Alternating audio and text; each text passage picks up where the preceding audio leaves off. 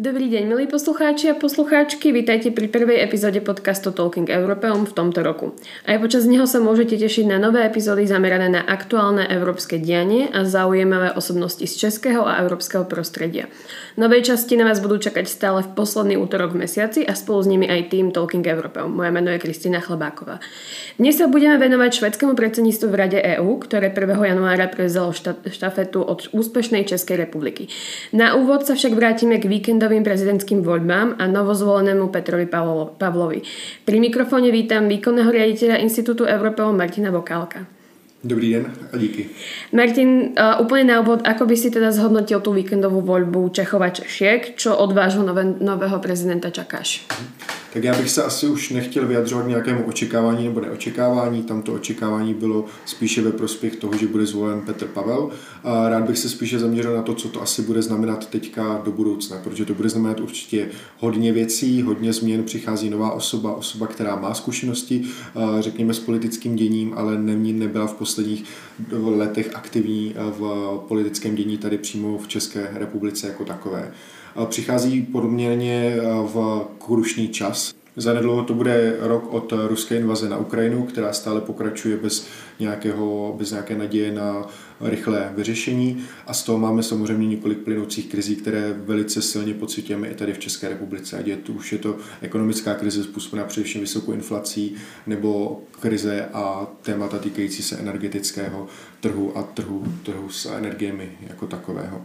Takže vlastně Petr Pavel eh, přichází právě v tenhle ten čas, kdy musí řešit eh, řadu problémů na domácí, ale i zahraniční půdě a muž musí být právě prezidentem všech. Ta volba jako taková byla extrémně problematická v tom, že polarizovala společnost a vstavila vlastně takový příkop mezi podporovateli Petra Pavla a Andreje Babiše. Jak sám Pavel říkal, nyní bych chtěl tyto příkopy co nejvíce zacelit a trochu se přiblížit právě i tím podporovatelům Andreje Babiše. Z mého pohledu je to možná trošku lehčí varianta a výhodnější pozice pro něj, než v případě, že by vyhrál Andrej Babiš, protože si představit, že spousta podporovatelů Petra Pavla by za žádnou cenu nebyla ochotná přistoupit na to, že by nějakým způsobem měla věřit v to, že jim Andrej Babiš přinese něco pozitivního. Petr Pavel samozřejmě tu pozici má taky v tomto velmi těžkou, ale věřím, že by mohl být alespoň pro některé podporovatele Andrej Babiše smířlivější a on sám právě říkal, že chce se přiblížit i tímto voličům a nechce říkat, že bude pouze, pouze prezidentem voličů svých, ale že by měl být prezidentem všech. O tom mimo jiné i nasvědčují nějaké první indicie o tom, že by první cesty po regionech právě plánoval do regionu, kde se větší oblibě mnohdy těšil právě jeho protikandidát Andrej Babiš. A to je z mého pohledu určitě jedno s dobrým krokem. Bohužel tohle jako gesto samozřejmě nebude stačit na to, aby získal podporu více osob a širšího vlastně širšího, širší skupiny obyvatel. Budou tam muset být nějaká gesta, která budou konkrétnější a na která tyto obyvatele budou slyšet. S tím bohužel na druhou stranu souvisí i to, že on přímo z pozice prezidenta nemá zase tolik kompetencí, aby mohl převádět nějaká, nějaké konkrétní kroky do praxe, tak aby se to přímo dotklo občanů. Keď sa ešte pozrieme viac do blízka k tej zahraničnej politiky, ako veľmi významné a ako veľmi viditeľný bude ten rozdiel oproti uradujúcemu, ešte stále uradujúcemu prezidentovi Zemanovi práve pri zahraničnej politike, kde je postava prezidenta veľmi viditeľná.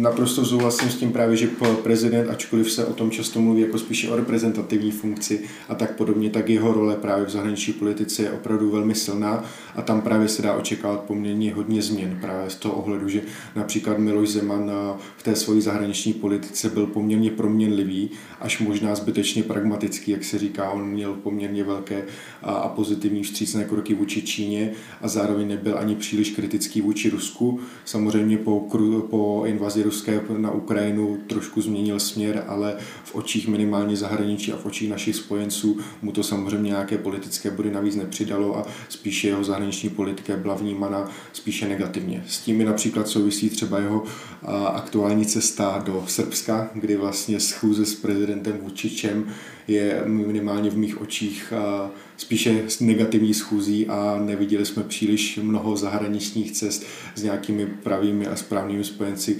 tak kam, nebo tím směrem, kam očekávám, že se bude ubírat Petr Pavel ve své zahraniční politice.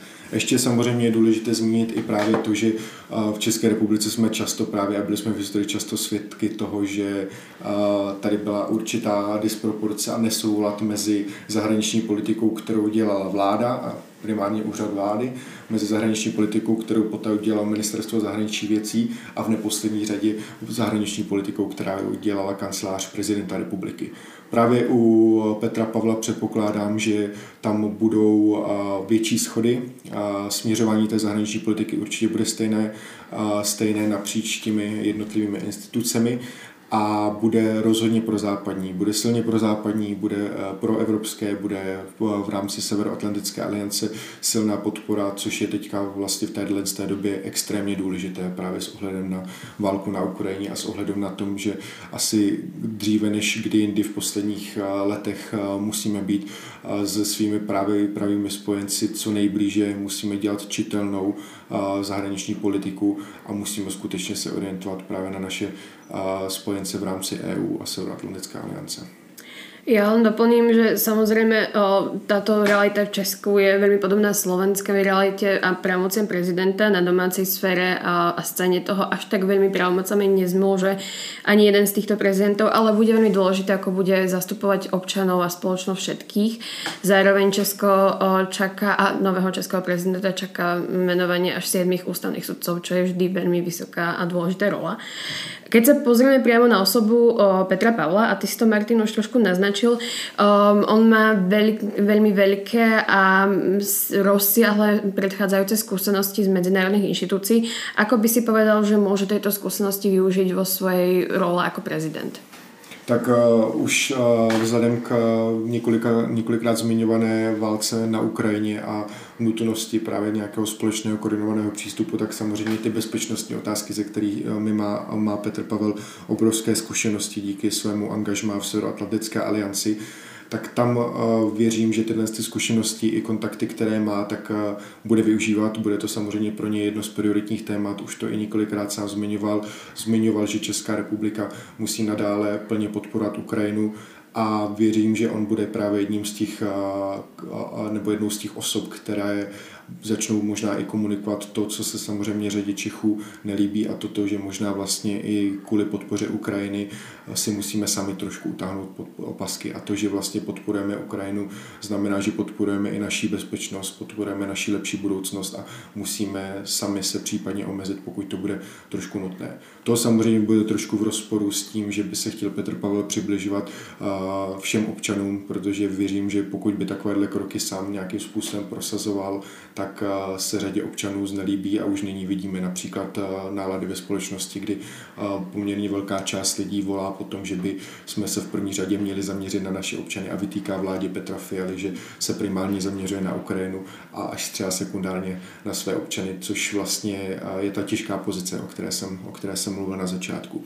Každopádně zpátky k Petrovi Pavlovi, takže ta otázka bezpečnosti tam bude určitě velmi důležitá a bude to jedno z jeho prioritních témat, ale rád bych zmínil právě i to, že Petr Pavel působil jako představitel ve vojenském výběru, ve vojenském výboru Evropské unie za, za během jeho angažmá na stálem zastoupení České republiky v Bruselu, což znamená, že zná i struktury Evropské unie, tudíž vlastně Evropská unie mu je také blízká a jak jsem mluvil o té jeho orientaci, tak třeba právě ta jeho proevropská orientace a znalost toho prostředí tam samozřejmě bude, bude důležitá. Takže vlastně zahraniční, zahraniční politika hradu, a zase se vracím k tomu, co víceméně už jsme tady řešili, se poněkud více než dosud, řekněme, se synchronizuje právě s působením ministerstev, především ministerstva zahraničních věcí. E, zahraničná politika je hlavne u menšej alebo strednej krajiny, pokiaľ sa pozrieme na európske meritko, e, ako Česko je, dôležitá aj v pohľade so spojencami a partnermi, kto budú podľa teba najväčší a najlepší spojenci nového prezidenta v našom regióne.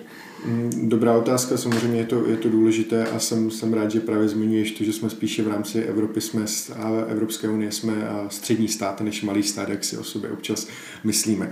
Každopádně uh, už během uh, té volby samotné a vyhlašování výsledků jsme o víkendu viděli, že tam bude velice silná vazba mezi nastávajícím prezidentem Pavlem a slovenskou prezidentkou Čaputovou, kdy ona poměrně překvapivě uh, přijela a pogratulovala mu přímo v tom volebním štábu. Také předpokládám, myslím, že to už bylo dokonce i řečeno, že samozřejmě první zahraniční cesta prezidenta bude na Slovensko a to je správně, takže je vidět, že vlastně ta linka na Slovensko tam bude silná. Zase víme samozřejmě, že na Slovensku nás čekají volby, tak uvidíme, jaký bude výsledek voleb a jaká bude ta spolupráce se Slovenskem a, a vypadat i na jiných úrovních než na úrovni prezidenty a prezidenta a prezidentky.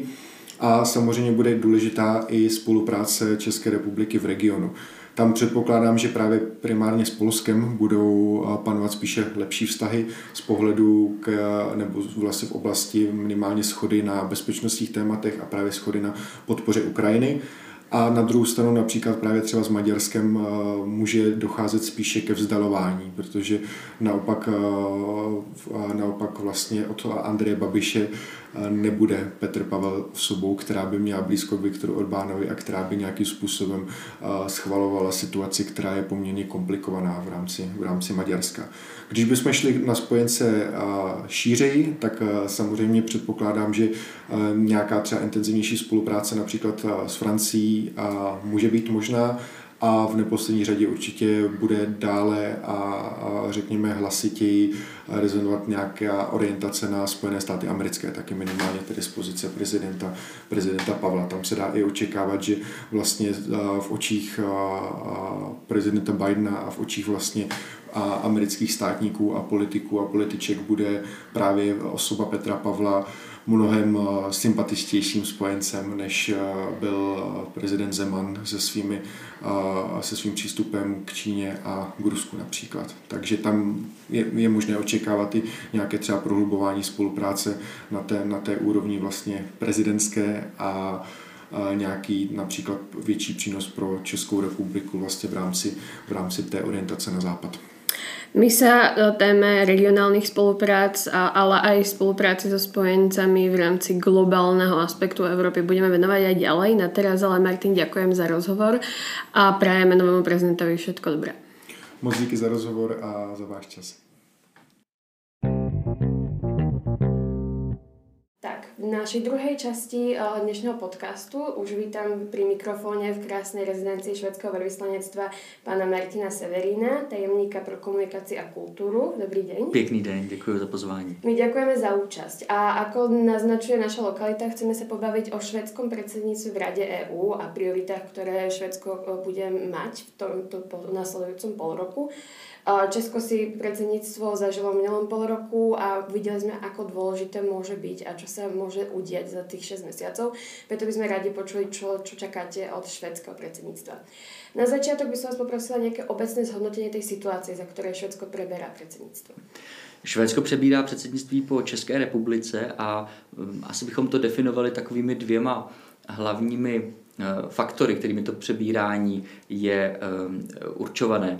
To jedno je, že ta mezinárodní situace je bezprecedentně komplikovaná a složitá. Stejně jako francouzské a české předsednictví, tak i švédské předsednictví se začíná ve chvíli, kdy se Evropa nachází ve válečném konfliktu, respektive kdy je Ukrajina brutálně napadena agresorem, to znamená, že Eh, ukrajinská města, evropská města, jedné evropské země eh, jsou a civilisté jsou bombardováni eh, svým sousedem, což je opravdu naprosto bezprecedentní bezpečnostní situace, která sebou samozřejmě nese spoustu dalších následků, jež mají dopady na každodenní život občanů. To znamená energetická krize, zdražování a hospodářský pokles. Zkrátka všechny, všechna, všechny faktory, o kterých se nemusím nějak složitě rozpovídávat, protože plní každý den přední stránky médií. Nicméně ta situace je tudíž podobně složitá, jako ji měla Česká republika. My ovšem to máme v něčem zjednodušené v tom, že Česká republika se s tím poprala opravdu výtečně. Nebo vlastně zjednodušené, ale to dvojsečné. To je právě ten druhý faktor, o kterém jsem chtěl mluvit, a sice, že ta laťka je nasazena, nasazena opravdu vysoko. Že my přebíráme předsednictví po neskutečně perfektně zvládnutém předsednictví České republiky, eh, které dosáhlo mnoha úspěchů, spousta vyjednávání dopadla eh, až nad očekávání a my se budeme snažit na to co nejlíp navázat a dostat všem těm závazkům, eh, která, které z těch průběžných jednání vyplynuly.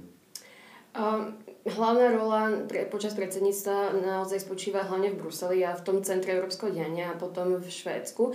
My ale sme v Česku, akú rolu v tom zahrávajú ambasády a čo presne máte na starosti vy? Hmm. Tak eh, ona je to především obrovská příležitost. Eh, my jakožto velvyslanectví můžeme eh, v těch našich hostovských zemích Švédsko zviditelnit a díky tomu zviditelnit i Evropskou unii. My se často, co se týče komunikace Švédska v zahraničí, zaměřujeme právě na prezentaci Švédska Švédska. A teď máme před sebou výjimečný půl rok, kdy můžeme to Švédsko zasadit do evropského kontextu a dát jasně najevo, že švédské hodnoty jsou velmi podobné evropským hodnotám, vlastně jsou to evropské hodnoty. Eh, a to nejenom u nás. U nás je ta situace ještě trochu eh, specifická, protože jsme v Evropské unii a zároveň eh, víme už tady v Česku, jak předsednictví vypadá, co obnáší a Čechy to zajímá. Eh, moji kolegové například v Argentíně eh, nebo v Ázii mají teď najednou obrovskou příležitost to Švédsko zasadit do mapy Evropy ještě vlastně komplexněji, než to dělávají. To znamená, plánuje se obrovská spousta akcí a aktivit a to především na kulturní frontě, což je moje oblast, takže najednou my máme před sebou spoustu různých výstav a filmových projekcí, které chtějí představit Švédsko po celé České republice, v Ostravě, v Ústí nad Labem, v Plzni a tak dále. Ehm, měli jsme včera zahajovací koncert, budeme mít eh, různé obědy s eh, velvyslanci, eh, kam vždycky zveme například někoho z české vlády nebo jiné významné hosty. A Tohle všechno je rámec, eh, který nám poskytuje, spíš jako vlastně taková platforma, která nám umožňuje eh, zviditelnit Švédsko, zviditelnit Evropskou eh, unii, zviditelnit to, co máme společné, nejenom u nás, ale vlastně v celém světě. A stejně tak to tady dělají moji kolegové. My samozřejmě také připravujeme různé, různé podklady pro jednání, to ale děláme průběžně celou dobu, ať je nebo není Švédsko předsednickou zemí. Teď je jenom pochopitelně tahle ta um, zátěž silnější, je to posilněnější o to, že je samozřejmě mnohem větší zájem uh, o to zjistit, jaký je, jaká je pozice Švédska, eh, co by Švédsko rádo vyjednávalo jako první, jaké, jaké jsou priority a to znamená i pro nás tady v tom našem politickém působení v České republice jsou najednou tyhle ty dialogy mnohem intenzivnější. Zároveň se nám ozývají i různá česká média i čeští úředníci, kteří by rádi pomohli s eh, kontakty třeba ve Švédsku, s eh, pomocí při těch jednáních ve Švédsku nebo i v Bruselu a s různými rozhovory a podobně. Takže ta agenda je najednou opravdu na, na nejvyšších obrátkách. Určite všetkých zaujímajú aj, aké sú tie hlavné priority, ktoré každá predsedajúca krajina predstavuje. Líši sa v tomto nejak Švedsko tých českých, ktorým bolo hlavne práve zvládanie tej neskutočne ťažkej situácie, vyjednávanie v oblasti energetiky a tak ďalej, alebo sú tam ešte nejaké ďalšie hmm. oblasti? My jsme si to rozdělili do takových čtyřech oblastí. Eh, tou první prioritou je samozřejmě bezpečnost eh, Evropské unie, naše bezpečnost a naše jednota. Eh, bez té jednoty tu bezpečnost nezajistíme. Takže to nejtěžší, co Švédsko čeká, je určitě udržení té jednotné pozice, toho jednotného, toho jednotného postupu v rámci Evropské unie a tím zajištění naší společné, společné bezpečnosti. Ehm, týká se to samozřejmě sankcí proti ruskému režimu, což bude obtížný, ale klíčový úkol.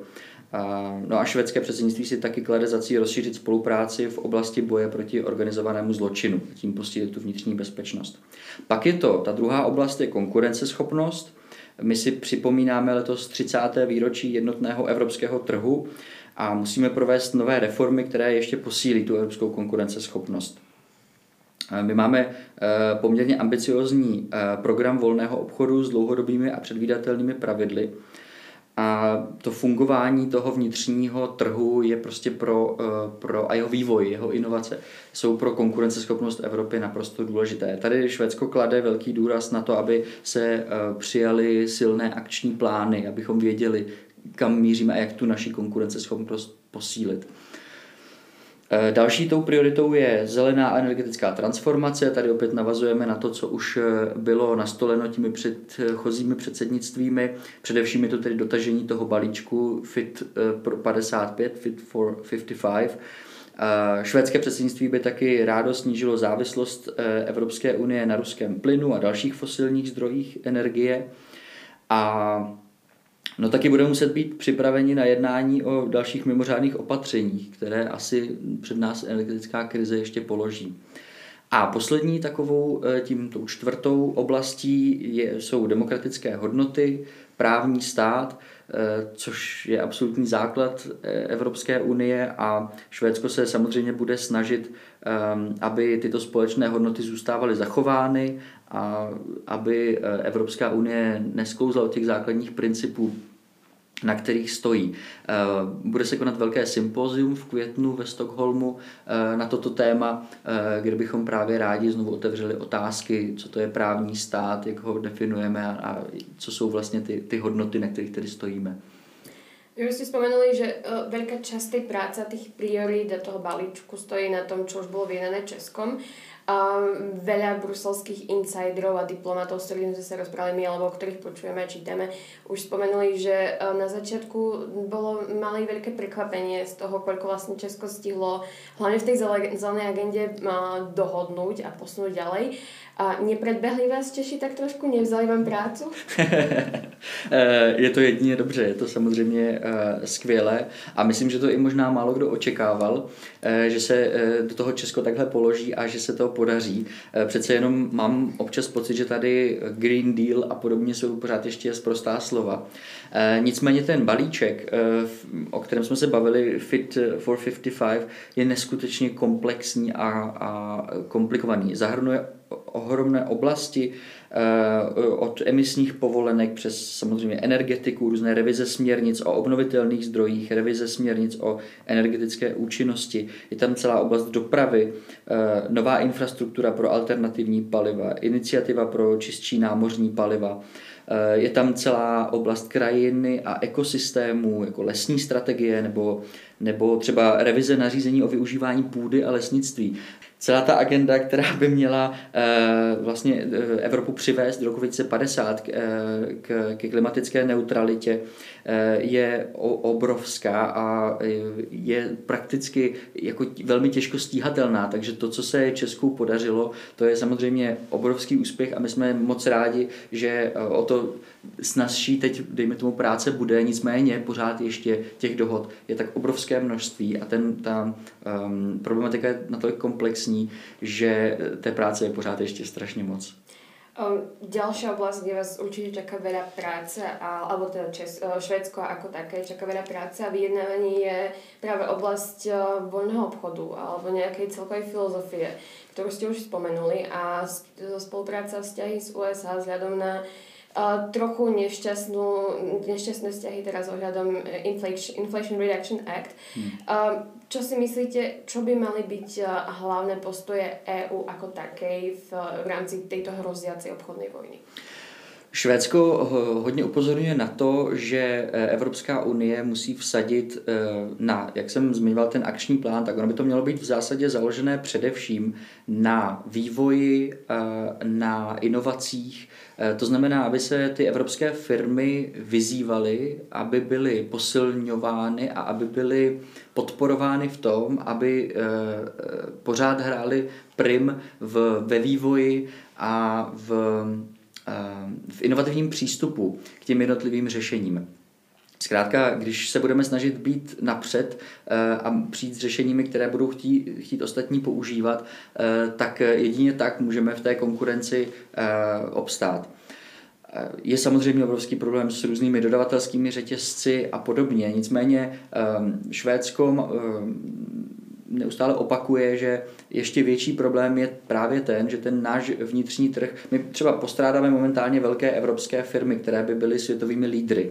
Eh, v tomhle se zdá, že nás ostatní předehnali, ale ono by to tak být nemuselo, jenom je potřeba opravdu znovu posílit eh, tu schopnost těch firm se posouvat, růst, vědět, kde je možnost třeba čerpat ze spolupráce s univerzitami, s neziskovým sektorem a podobně, Eh, kde je potřeba ten vývoj posouvat dopředu, tak aby eh, neustále ta konkurenceschopnost byla zajištěna. Eh, myslím si, že kromě toho, že je potřeba firmy posilovat v tom, aby byly neustále inovativní a kreativní, tak je potřeba udržet a znovu jsme u toho bodu 1, 2, vlastně všechno, co definuje, a to je ta jednota toho, toho evropského, jeho volnost, svoboda evropského trhu, udržení volného obchodu, protože pro nás je pořád ještě zásadní i ten volný obchod, byť teď se může zdát, že dostává nějaké trhliny skrz právě třeba zadrhávající se obchodní řetězec. Nicméně eh, ten volný obchod je pořád uh, alfou a omegou, zůstává i přesto strašně důležitý pro Evropskou unii, uh, ale pořád je strašně důležitý, kromě toho volného obchodu, mezinárodního volného obchodu, uh, ten jednotný postup evropských zemí. My bez toho jednotného postupu nezmůžeme prakticky nic. Keď sa pozrieme na jednu časť a späť to stiahneme na realitu švedského veľvyslanectva v Česku, jednou z náplní určite bude aj pomoc prepájať biznisy v Švédsku a v Česku. Vidíte tu potenciálne ďalšiu spoluprácu práve v budování této konkurenceschopnosti? Hmm, obrovskou. My jsme měli několik seminářů například na téma uh, digital healthcare, uh, na téma um, zdravotnictví, posunu ve zdravotnictví, to, jak může zdravotnictví využívat různé digitální inovace kde se hledají různá řešení jak ve Švédsku, tak v Česku. Tady dochází k nesmírně inspirativní výměně názorů a zkušeností. Je to na poli například samozřejmě obrany, tam ta spolupráce je skvělá, pořád trvá. Ono si spousta lidí například představuje, že když si Česká republika koupí od Švédska, teď mluvíme o těch CV90, o těch transportérech, tak to je vlastně eh, ta představa toho, že si člověk, eh, že člověk zaplatí peníze, něco si koupí, je v tomto případě poměrně mil, eh, milná, nebo ta realita je mnohem komplexnější. Tam ten nákup je vlastně jenom jakýsi start ke společné spolupráci, kdy je potom potřeba vyvíjet společně nějaké systémy, ty systémy zdokonalovat, eh, na těch systémech spolupracovat, eh, podílí se na tom experti z obou zemí, kteří je musí nějakým způsobem synchronizovat. A co se týče třeba právě té obrany a toho propojování těch obraných systémů, tak to je také jeden, jedna z velkých výzev, ale zároveň velkých příležitostí pro ten společný postup. Obrovskou výzvou jsou samozřejmě zelené, zelená řešení, zelené transformace, to, jakým způsobem budou jednotlivé firmy přistupovat eh, ke svým eh, k, udržitelnosti, ale to je pravda, že to je tématem už tolik let a my se snažíme, já jsem sem nastoupil na velvyslanství v roce 2015 a od té doby eh, neustále s jednotlivými firmami řešíme, jak ještě být zelenější. Ale ono to trochu podobně jako s tou demokracií, že i když se třeba nějaká řešení najdou, tak není důvod pro to přestat hledat další. Je vždycky jsme jeden krok ještě, vždycky tam ještě jeden krok, který můžeme udělat a pořád tam bude. Takže v tomhle se snažíme také experty propojovat. Eh, pak je to, ale to je trochu mimo vaší otázku, ale jsou strašně zajímavá, zajímavé vzájemné inspirace třeba v zákonodárství. Teď jsme zrovna měli seminář v parlamentu ohledně zákonu o znásilnění, který v České republice eh, je definovaný trochu jinak než ve Švédsku v České republice je znásilnění akt, při kterém došlo k násilí. Takhle je definovaný v zákoně. Ve Švédsku stačí, aby to bylo něco, k čemu nebyl dán souhlas. A to samozřejmě sebou nese potom jako mm, další problémy, co se týče dokazování a podobně. Dávám to jenom takový jako příklad, kdy je zajímavá výměna zkušeností, protože Švédsko pak už taky třeba může říct, co potom v tom, v tom případě nefunguje, jak je třeba potom složité dokazovat něco podobného u policie, jak k tomu přistupuje policie a tak dále. A jenom tohle to, že se ty, ty, ty eh, názory eh, nějak propojí, vymění, eh, myslím, že může společně ty země posouvat. A z toho mám obrovskou radost a tady ten prostor vidíme obrovský a to jako recipročně s obou stran. O, to nás veľmi teší, pretože aj keď teda Česko bude budúci rok oslovať 20 rokov výročia v Európskej únii, stále sme, Češi aj Slováci, jednými z tých mladších členských krajín a práve tá aj neformálna výmena názorov a skúseností je veľmi dôležitá. Ja by som sa rada ešte dotkla jednej veľkej oblasti, ktorá sa na európskej uh, úrovni rieši a to je migrácia. Ten migračný pakt a balíček stále je na stole, členské štáty sa snažia na, na tom dohovoriť. Uh, miernu nervozitu, dajme tomu, vyvolal v Bruseli, ale aj v niektorých členských štátoch uh, vyvolali sme, zmena vlády vo Švedsku, kedy pravicová strana švedskí demokrati sa stali súčasťou koalície. A myslíte si, že to může nějak ovplyvnit to smerování toho paktu? Hmm. Švédští demokraté nejsou součástí vládní koalice, oni jenom uh, podporují vládu. Vláda uh, je sestavená s jejich podporou. Uh, nicméně ten Eh, nicméně nestalo se eh, to, že by došlo k nějaké zásadní změně eh, v migrační politice Švédska. Protože ona vlastně je dneska poněkud jiná, než byla třeba v roce 2015, ale k těm změnám začalo docházet už někdy kolem roku 2018-19. Už za vlády sociálně demokratického premiéra a později i jeho nástupkyně. Eh, takže ty změny pro, pro, probíhají postupně. Eh, švédská migrační politika by se dala dnes definovat jako poněkud tvrdší, co se týče třeba získávání trvalého pobytu, získávání dočasného pobytu, získávání azylu a podobně. Určitě, bylo, určitě byla část těch pravidel zpřísněná a myslím si, že i podobně se na to kouká zbytek Evropy. Zkrátka čelili jsme tady bezprecedentní situaci v roce 2015-2016, která se postupně vlastně hledá klíč k tomu, jaký, jak takové situace řešit. Nicméně Švédsko, a se opakuje už dlouho, a myslím, že na tom panuje i schoda mezi dalšími členskými státy Evropské unie, opakuje to, že je potřeba ty konflikty řešit nebo že je potřeba migrační eh, krizi eh, řešit třeba tam, kde vzniká. Eh, to znamená pomáhat státům, které, ze kterých, dejme tomu, ty migrační vlny přicházejí a snažit se, aby se to nedělo. A to je právě obrovsky spojené například s klimatickou změnou. Je jasné, že to, čemu bude Evropa v blízké budoucnosti čelit, je nějaká možná velká migrační vlna z důvodu nepříznivého klimatu v zemích, kde momentálně žije obrovské množství lidí. Je potřeba tedy vědět, že ta změna klimatu není jenom, že se tady budeme bavit o tom, jestli Greta Thunbergová tlačí na to, abychom jeli vlakem, ale že to skutečně může mít potom nedozírné následky.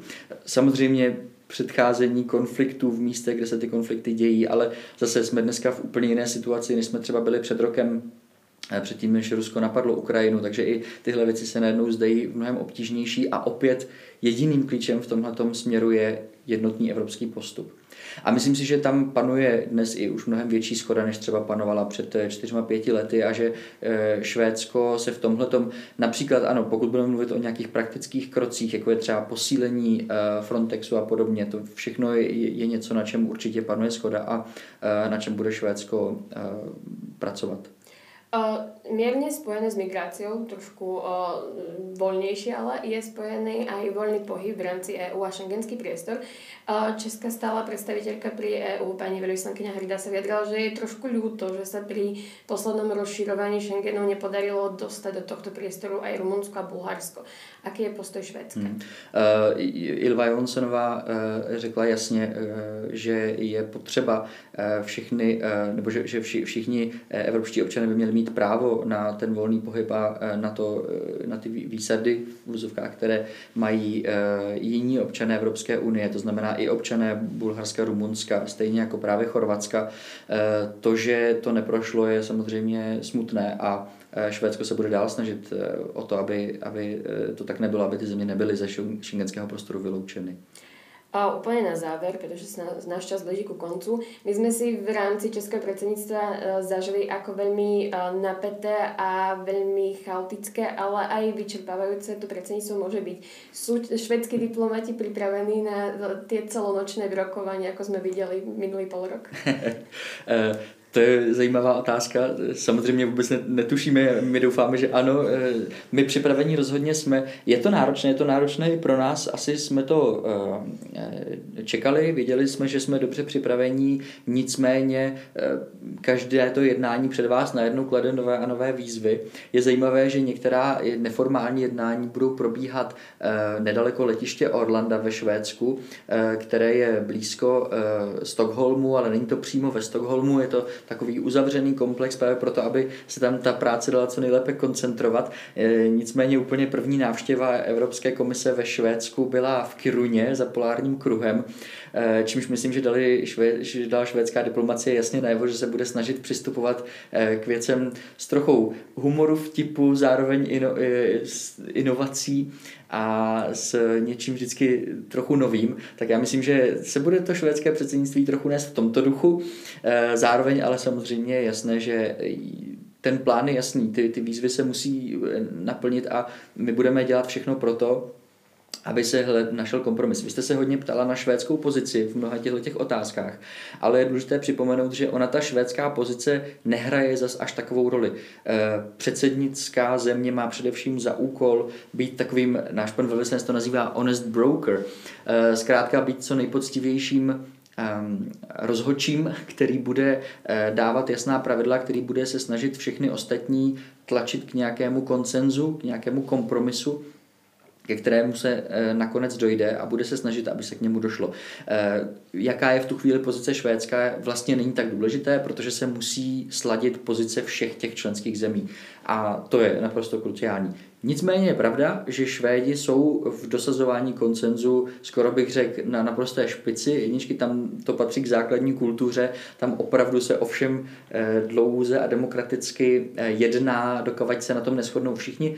Občas to způsobí lehké zadrhávání, protože je opravdu nej, třeba najít tu schodu mezi všemi. To znamená, některá, um, některá jednání se mohou zdát netolik efektivní a flexibilní, ale je pravda, že eh, Švédsku, ve švédské politické kultuře je tohleto naprosto silně zakořeněné a na každém pracovišti, eh, v každé domácnosti, všude eh, je opravdu ta společnost založená na dosazování koncenzu. Takže já myslím, že jsou na to perfektně připraveni, že to mají v DNA a že se to bude snad dařit.